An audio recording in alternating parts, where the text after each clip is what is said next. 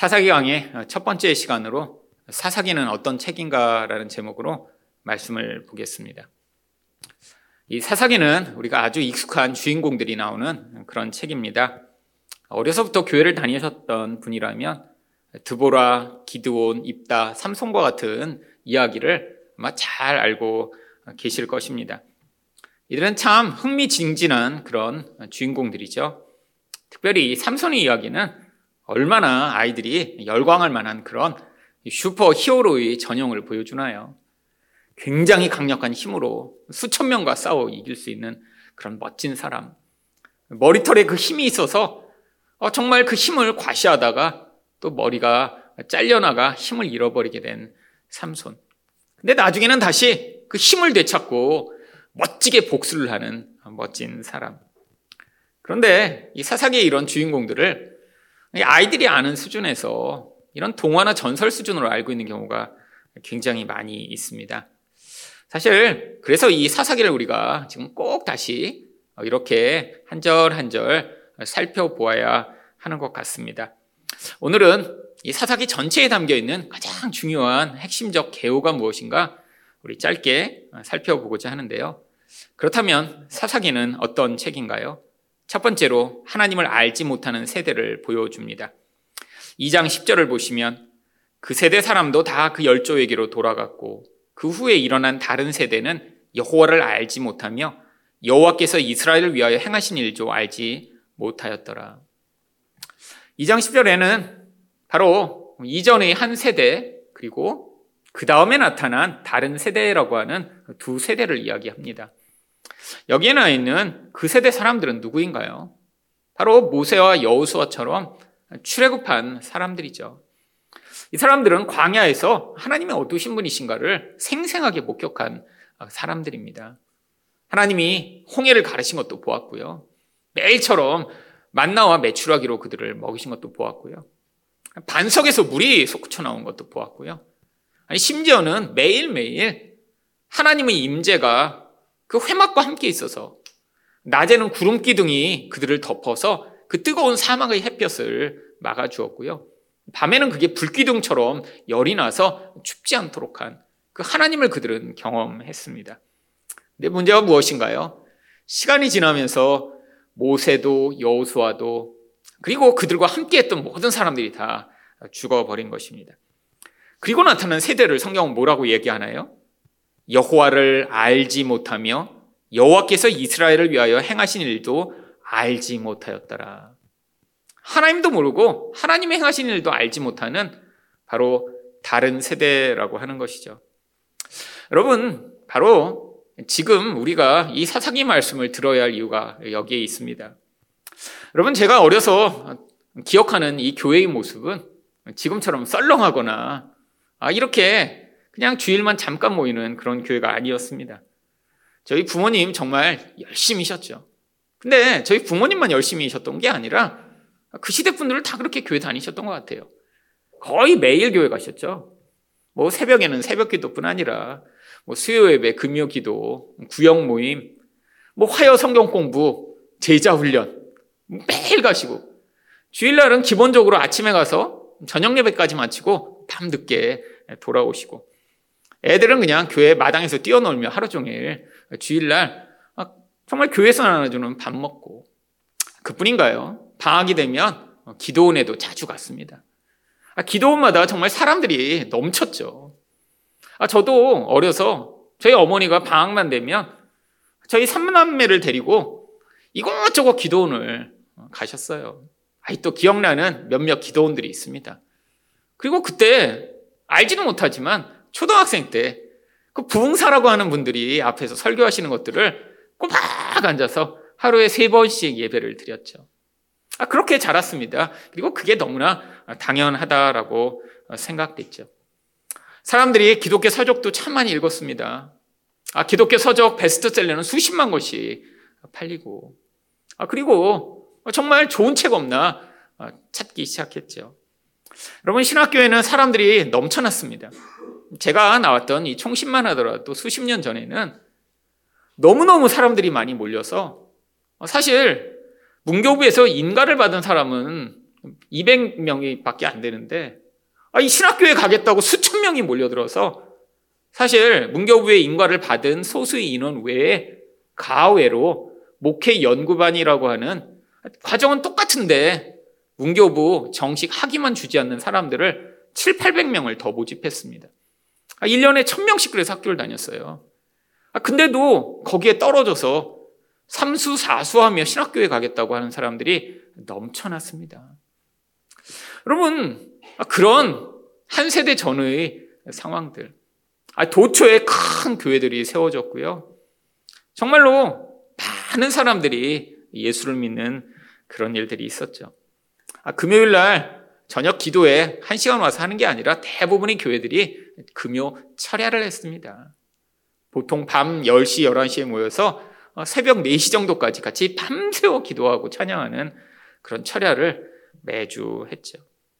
아, 그래도 그게 이상하지가 않았어요. 그런데 지금 대부분의 교회들에서 참 이 모든 일들이 잊혀진 일이 되어버렸습니다. 여러분, 올해 드디어 총신 신대원도 미달이 되고 말았습니다. 아니, 지금 뭐 천명을 뽑아서 미달이 아니라 이제는 이 목회 연구반 자체를 아예 없애버렸어요. 워낙 안 들어오니까요. 아, 그래서 문교부에서 인가를 받은 300 몇십만만 그냥 유지하고 있는데, 근데도 그게 미달이 돼서 사실 문제가 심각해지기 시작했습니다. 아니, 이미 2021년부터 총신을 뺀 전국의 모든 신학교가 이미 미달 상태에 있었습니다. 이게 이제 총신까지도 미달이 되게 된 것이죠. 그뿐 아닙니다. 교회마다 특별히 지난 코로나 기간 3년 동안 약 7천 개의 교회가 문을 닫거나 문을 닫은 상태에 어, 지금 처했다라고 합니다. 그리고 2021년에 목회 데이터 연구소라는 곳에서 한국의 교회의 중고생들한테 설문조사를 했습니다. 너네가 성인이 되면 앞으로 교회를 계속 다니겠느냐라고 물어봤더니 그 중에 47%가 자신이 어른이 되면 더 이상 교회를 다니지 않겠다라고 교회에 다니는 중고생들이 대답을 했다라고 합니다. 사실 이게 지금 한국 사회에 지금 이 교회의 심각한 위기죠. 지금 한국 사회는 인구 구조상 앞으로 초고령 사회로 곧 진입하게 될 것입니다. 몇 년 남지 않았어요. 65세 이상의 이런 노인 인구가 인구의 20%가 넘게 되는 초고령 사회가 이제 2025년, 2026년에 시작될 것이라고 생각합니다. 근데 사회가 노령화되는 것이 문제가 아니라 교회의 노령화는 훨씬 더 심각합니다. 지금 이 추세라면 2028년이 되면 한국 교회의 70%는 평균 연령이 55세 이상이 될 것이라고 합니다. 근데 그 결과가 어떻게 나타나냐면 2030년에 한국 교회의 90%에서는 주일학교가 더 이상 존재하지 않을 것이라고 예측하고 있습니다. 여러분, 10개 중에 9개 교회에서 주일학교가 사라져버린 그런 교회. 여러분, 지금 이거 심각하죠? 여러분, 수십 년 전에는 어른보다 아이들이 훨씬 많은 교회가 아주 많이 있었습니다. 부모님은 나오지 않아도 아이들이 동네에서 야, 사탕 줄게. 재밌는 영화 보여줄게 해서 교회 오는 아이들이 많았죠. 그런데 지금은 이런 젊은 사람들, 어린 사람들이 교회에 다 사라져버리고 오히려 이단에만 수십만 명의 젊은이들이 모여있는 이런 상황들이 되었습니다. 하나님을 알지도 못하고 하나님과 관계없는 세대가 도래한 것이죠. 여러분, 이런 심각한 위기 가운데 그럼 우리가 절망해야 되나요? 그렇지 않습니다. 이 사사기는 이런 어두운 시대 가운데 도대체 하나님이 무슨 일을 하고 계신지를 보여주는 그런 책이죠. 그렇다면 사사기는 어떤 책인가요? 두 번째로 하나님이 그의 백성들을 훈육하시는 도구들을 보여줍니다. 21장 25절 말씀을 보겠습니다. 그때 이스라엘에 왕이 없으므로 사람이 각각 그 소견에 오른 대로 행하였더라. 여러분, 이 사사기에 반복되는 이 구절. 아마 사사기를 여러분 읽으셨으면 이 똑같은 구절이 계속 나온다는 것을 아실 것입니다. 근데 여기서 이 왕이 없었다는 것은 무엇을 얘기하나요? 아, 물론 앞으로 다가올 시대 이제 사울과 다윗으로 시작되는 왕정 시대의 전임을 보여주는 역사적 상황을 보여주고 있지만 또 한편으로는 눈에 보이는 카리스마 있는 리더인 모세와 여호수아가 사라지고 지금 아무도 그들의 눈앞에서 어떤 하나님이 대행자 역할을 할 수 있는 그런 사람들이 없는 그런 시대임을 보여줍니다. 아, 누군가 이렇게 해야 된다. 이게 맞는 길이다. 그리고 모두가 함께 이렇게 바른 길을 따라가지 않으니까 어떤 일이 벌어지나요? 각각 자기 소견에 오른 대로 내가 원하는 대로 다 사람들이 살게 되었다는 것이죠. 아니, 사람들이 자기 원하는 대로 살게 되면 어떤 일이 벌어지나요? 그 모습을 바로 오늘 본문 2장 11절부터 13절에 이렇게 이야기합니다. 이스라엘 자손이 여호와의 목전에 악을 행하여 바알들을 섬기며 애굽 땅에서 그들을 인도하여 내신 그 열조의 하나님 여호와를 버리고 다른 신 곧 그 사방에 있는 백성의 신들을 쫓아 그들에게 절하여 여호와를 진노하시게 하였으되 곧 그들이 여호와를 버리고 바알과 아스다소를 섬겼으므로 여러분 인간의 본성이라는 게 자연스럽게 이 하나님의 강력한 믿음과 영적 영향력이 사라져 버리면 그냥 자연히 우상 숭배를 하게 되어 있습니다. 여러분 우상숭배라고 오늘 본문에 나오듯이 아예 어떤 바알과 아세라라는 그런 신상을 섬기는 지금 절에 가서 부처님한테 절하는 것을 이야기하나요? 여러분 여기 나와 있는 이 바알과 아스다로시라고 하는 이 신은 다 이 세상에서 바로 풍요와 쾌락을 가져오는 그런 우상 숭배를 이야기합니다. 아니 왜 이스라엘 백성들 주변에 있던 모든 민족들이 이 바알을 섬겼을까요? 이 바알 숭배는 너무나 보편적이라 이 바알이라고 하는 이 이름 앞에 그냥 그 지방의 이름을 붙여 수없이 많은 바알들이 존재했습니다. 동네마다 다 바알이 붙는 거예요. 예를 들면 지금의 한국이라면 서울 바알, 부산 바알, 전주 바알, 광주 바알, 대구 바알. 아, 이 바알이라는 게 도대체 뭔데? 동네 사람들이 전부 다 어디나 있든지 다 바알을 숭배한 거죠. 이 바알이 바로 풍요와 쾌락의 신이어서 그렇습니다. 바알을 숭배하면 바알이 하늘에서 비를 내려주고, 아니, 사람들이 이렇게 열망하는 그 부요를 얻게 해주며 그것으로 부자 되게 하는 신이었기 때문에 어느 지역에 나가면 다 바알들을 섬겼죠. 여러분, 이 바알이 지금 무엇인가요? 그냥 돈이죠, 돈. 이 세상이 자기들의 유일한 의존의 대상으로 섬기고 얻기를 열망하며 그것만 얻으면 인생이 행복해지고 풍요로워지며 내가 원하는 모든 것을 할 수 있다라고 생각하는 바로 그 돈이요. 여러분 결국 이 한국 사회가 왜 이 하나님을 모르는 세대가 되었나요? 아니 3, 40년 전에 그렇게 열심히 기도하던 사람들이 지금 다 어디에 갔나요? 여러분 똑같은 일들이 서구 사회에도 있었습니다. 물질적으로 풍요해지고 너무나 재밌는 게 많아지고 그 물질이 가져오는 쾌락과 안정이 내 인생의 너무 중요한 것이 되어버리면서 결국 사람들은 다 하나님을 믿고 의존하기보다 나에게 직접적 쾌락과 만족을 가져오는 이 물질을 하나님처럼 섬기기 시작한 것이죠. 여러분, 지금 바로 한국 사회가 그렇지 않나요? 아, 정말 풍요해진 사회가 되었죠. 아, 정말 돈만 있으면 아, 하나님 한 번도 찾지 않고 내 모든 문제를 해결해 줄 수 있는 것처럼 보이는 그런 시대가 되었죠. 그래서 대부분의 사람들은 하지만 그렇게 열망하는 돈이 많이 없기 때문에 늘 꿈꿉니다. 야, 나도 건물주가 되었으면. 아니, 나도 100억만 있으면.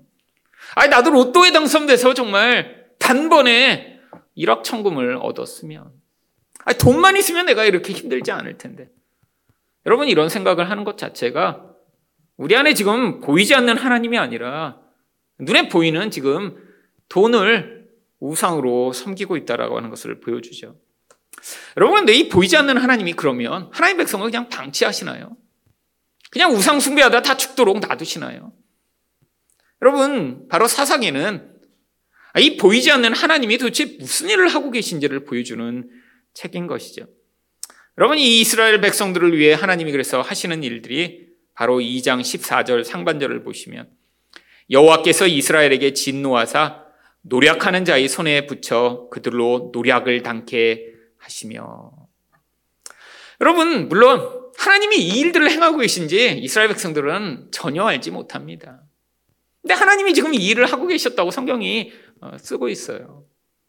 여러분, 인생 가운데 벌어지는 많은 일들, 꼭 하나님이 그 일들을 하고 계신 것은 아닙니다. 우리의 죄악과 우리의 미련함과 우리의 연약함이 어떤 나쁜 일들을 가져오게 만드는 경우가 많이 있죠. 근데 하나님이 그 모든 것들을 다 사용하세요. 여러분, 이스라엘 주변에 있던 이 많은 이스라엘을 괴롭힌 민족들을 하나님이 갑자기 뭐 창조하셨나요? 아니요. 그들이 원래 그 주변에 살고 있었습니다. 아니, 그들이, 그리고 원래 되게 착한 민족들이었는데, 갑자기 하나님이 그들을 나쁘게 만드셨나요? 아니에요. 그들은 원래 노력하는 자들이고, 기회만 있으면 약한 자들을 다 죽이고 빼앗으려고 하는 세상 사람들이죠. 근데 하나님이 막아주시지 않으니까. 아니, 그 주변에 있는 사람들이 그들이 본성에 따라 그냥 행동하도록 허용하시니까. 그들이 무엇을 했나요? 이스라엘을 노력하고 괴롭히고 고통스럽게 만들고 있었던 것이죠. 여러분, 이게 바로 성도의 인생 가운데 나타난 일입니다. 여러분, 뭐 하나님 백성이라고 세상 사람들이 겪는 어려움과 고난을 하나도 겪지 않나요? 똑같이 다 겪습니다. 교통사고 도 당하고, 병에 걸리기도 하고, 사기를 당하기도 하고, 심지어 교회 다녀도 보이스피칭도 당하고, 주변 사람들한테 고통당하는 일 분명히 있죠. 여러분, 그런데 하나님이 배후에서 어떤 목적이 있기 때문에 이런 일들을 허용하고 계신 것이죠.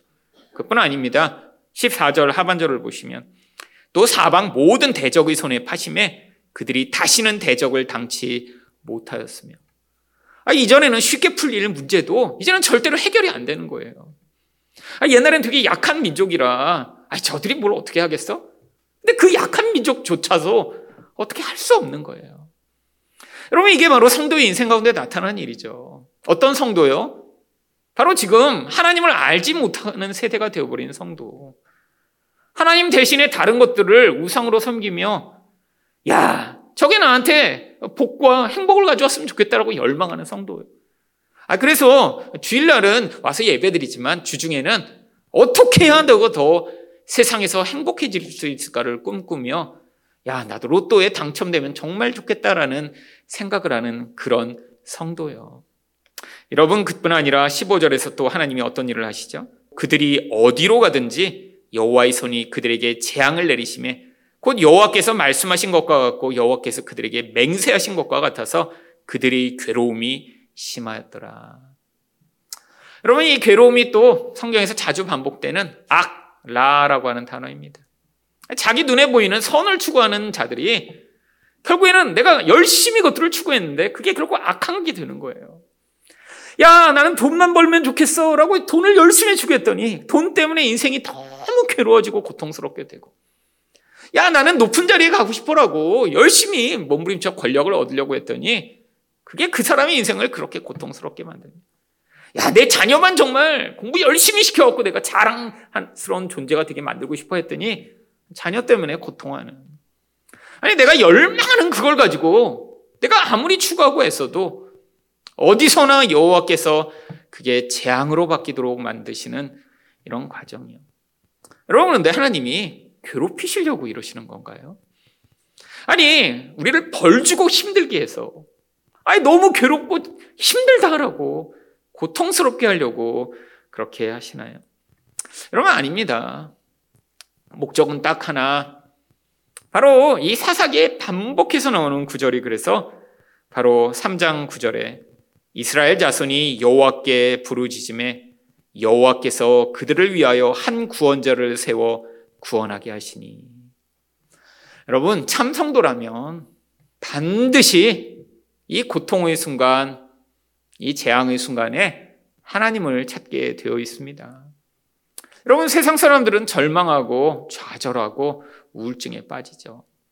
근데 하나님의 백성은 아니 하나님의 구원받은 백성이라면 이 고통의 과정을 통해 반드시 하나님 구원해 주세요. 은혜를 베풀어 주세요라고 구원자를 찾게 되죠. 여러분 이게 바로 하나님이 하나님 백성의 인생 가운데 훈육하시는 과정이며 사사기에 반복적으로 나오는 이야기죠. 이스라엘 백성들이 하나님이 구원자를 보내 구원하시고 나면 또다시 또 우상 숭배에 빠져요. 그러면 또 고통해요. 그러다가 또 그들이 부르짖어요. 그러면 또 다른 구원자를 보내세요. 여러분 사사기 내내 이 과정이 반복되는데 이게 바로 하나님이 보이지 않는 곳에서 하나님의 백성들의 인생에 어떻게 개입하고 계신지를 보여주고 있는 것이죠. 여러분, 이게 소망의 이유입니다. 여러분, 분명히 한국 교회는 앞으로 정말 이전과 비교할 때 말도 되지 않는 그런 모습으로 축소될 것입니다. 여러분, 어쩔 수가 없어요. 왜죠? 인구 자체가 지금 엄청나게 줄고 있거든요. 여러분, 지금 한국의 출산율이 0.78명을 찍었습니다. 여러분, 이건 세계 역사에서 지난 수만 년 동안 한 번도 있어 본 일이 아닙니다. 여러분, 지금 서울의 합계 출산율은 0.55명이라고 그래요. 지금 두 사람이 지금 가행기 지금 남녀가 만나도 지금 절반밖에 안 낳는 거예요. 이건 그러니까 당연히 어떤 일이 벌어질까요? 2100년이 되면 한국의 인구가 1900만으로 줄어듭니다. 여러분 이건 엄청난 숫자죠. 대한민국의 지금 절반도 되지 않는 인구가 앞으로 우리 다음 세대가 살게 되겠죠. 여러분 그러니까 당연히 교회는 아마 2000 지금 50년만 되더라도 300만에서 400만 정도로 지금 줄어들 것으로 예상하고 있습니다. 여러분 지금 되게 암울하죠. 아, 교회 다니는 사람들이 지금 사라지고 아, 지금 열심히 다니는 분들이 다 돌아가시고 나면 지금 더 이상 통통 비는 교회가 지금 도처에 늘어나게 될 그런 상황이에요.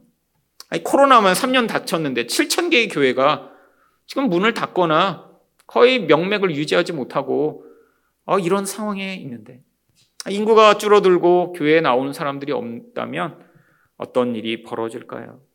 근데도 성경은 하나님이 이 흑암의 시대 가운데 여전히 일하고 계시며 하나님이 하나님 백성을 구원하고 계심을 보여주고 있습니다. 마지막으로 사사기는 어떤 책인가요? 반전의 모습으로 임하실 예수님을 보여줍니다. 여러분, 사사기에는 12명의 사사가 나옵니다. 6명의 사사를 우리는 대사사라고 부르고요. 또 6명의 다른 사사들을 소사사라고 부릅니다. 뭐 업적이 대단해서 대사사거나 뭐 한 일이 별로 없어서 소사사가 아니라 이 소사사는 사사이긴 했는데 아주 짧게 한 줄 정도로만 묘사되는 사람들입니다. 아, 물론 그들이 했던 일을 자세히 묘사하지 않은 어떤 이유들이 있겠죠. 근데 이 대사사들이 그러면 엄청나게 멋진 사람들인가요? 여러분 이 대사사의 이름을 보시면 운니엘, 에훗, 드보라, 기드온, 입다, 삼손.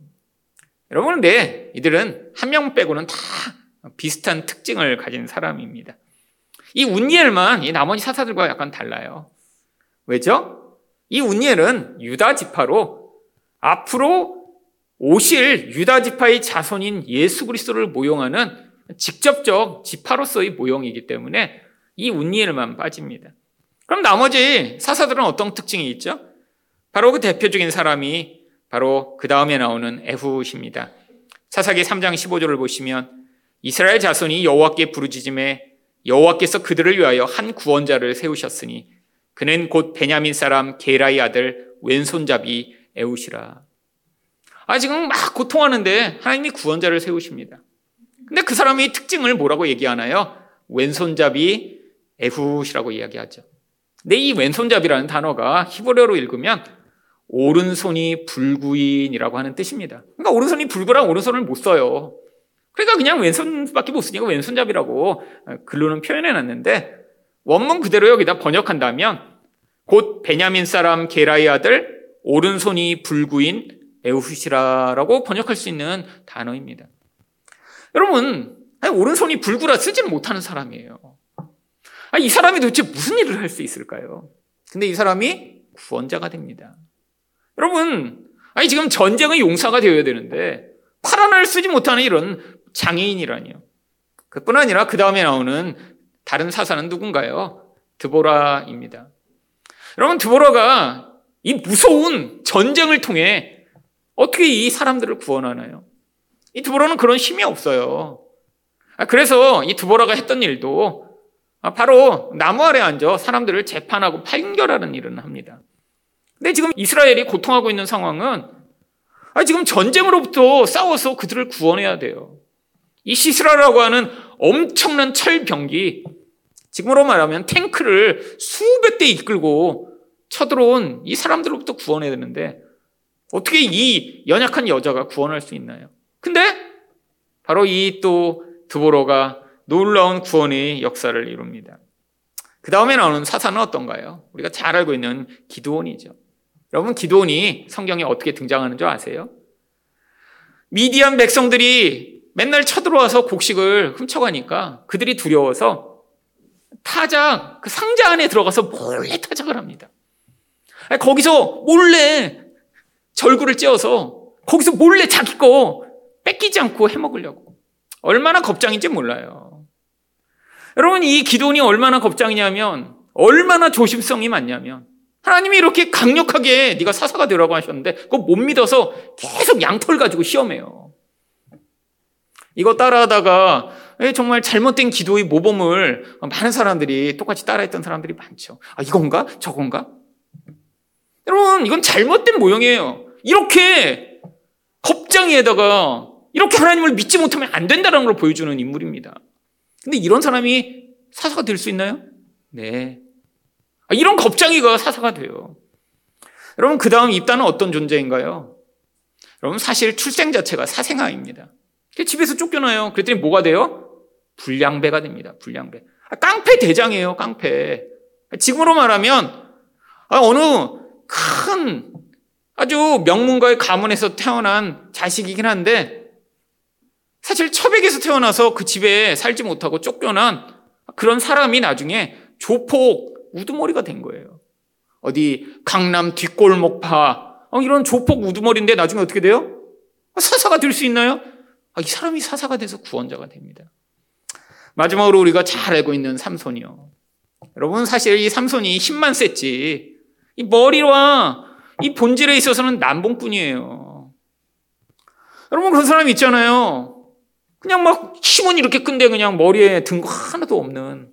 그래갖고 그냥 여자 공무원이나 쫓아다니는. 여러분 그런 사람이 사사가 될 수 있나요? 네. 일부러 하나님은 이런 사람을 사사로 택하셨죠.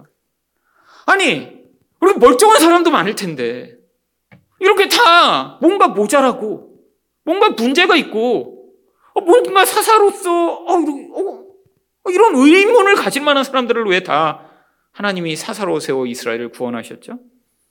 그 이유가 바로 이사야 53장 2절에 이렇게 나옵니다.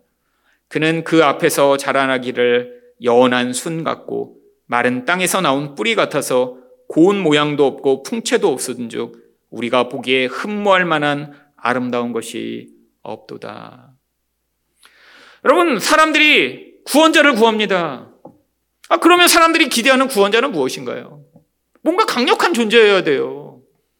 여러분 여러분의 인생이 지금 돈 때문에 너무 힘들어요. 그러면 뭘 기대하죠? 아 정말 100억 정도 가진 어떤 구원자가 나타나서 야 내가 이렇게 돈이 많으니까 너한테 10억 좀 줄게. 딱 이러면 구원자 같잖아요. 근데 나보다 더 가난해.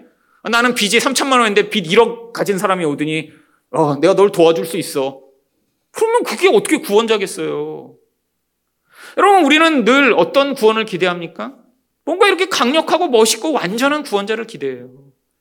근데 우리가 구원을 기대하는 그 구원이 뭐예요? 세상에서의 구원이기 때문이죠. 하나님은 그래서 일부러 예수 그리스도를 가장 연약한 모습으로 보내신 거예요. 여러분, 사실은 예수님도 사람들이 보기에는 사생아였습니다. 그렇잖아요. 지금 아버지로부터 태어난 아들이 아니에요. 정상적 부부 관계에서. 여러분, 예수님은 시골에 정말 깡촌에서 태어난 분입니다. 여러분, 그래서 나다나엘이 예수님을 제자로 초청을 받았을 때 뭐라고 하죠? 아니, 나사렛에서 어떻게 선한 게 날 수 있느냐? 도저히 불가능하다는 거예요. 여러분, 예수님이 그렇게 나약한 모습, 연약한 모습으로 오셨더니 조금이라도 세상에 힘을 가진 사람들은 그를 믿을 수가 없었습니다. 여러분, 그래서 세리와 창기와 아니, 아무것도 붙을 것이 없는 사람들이 예수님 주변에 몰려들었죠. 여러분, 바로 예수님이 이렇게 연약한 모습으로 이 땅에 오셔 우리를 구원할 구원자가 되심을 보여주기 위해 이 사사기를 기록한 것입니다. 여러분, 지금도 마찬가지예요. 여러분, 예수님 눈에 보이지 않습니다. 아니, 예수님이 내가 원하는 그 구원이 아니라 어쩌면 우리가 생각할 때 가장 미련한 십자가의 방법으로 지금도 우리를 구원하고 계신지 모르죠. 여러분, 내가 생각할 때 가장 연약한 그 방법. 아니, 내가 생각할 때 가장 아닌 것 같은 그 방법이 어쩌면 여러분 인생 가운데 가장 놀라운 하나님의 구원의 도구가 되는지도 모릅니다. 여러분, 바로 이걸 가르치고자 사사기가 기록된 것이죠. 여러분, 여러분, 우리는 어쩌면 지금 여호와를 알지 못하는 세대가 이제 본격적으로 닥칠 그 입구에 서 있는지 모릅니다. 여러분 집집마다 사실은 아니 자녀들이 예수님을 잘 안 믿거나 아야 믿지 않을 것 같은 고민을 가지고 있는 가정들이 지금 얼마나 많은지 모릅니다. 여러분 대부분 큰 교회 권사님들 장로님들만 많은 교회 가면 아, 그 권사님 장로님들은 너무 열심히 교회 다니셨는데 그 자녀들 중에 교회 같이 다니고 있는 자녀들은 정말 손에 셀 정도로 적어지고 있어요. 대부분이 교회가 그렇습니다. 그렇게 열심히 부모의 세대처럼, 아니, 그보다 더 열심히 다니고 있는 교회는 찾아보기가 어려워요. 지금 이게 한국 교회의 현실이죠.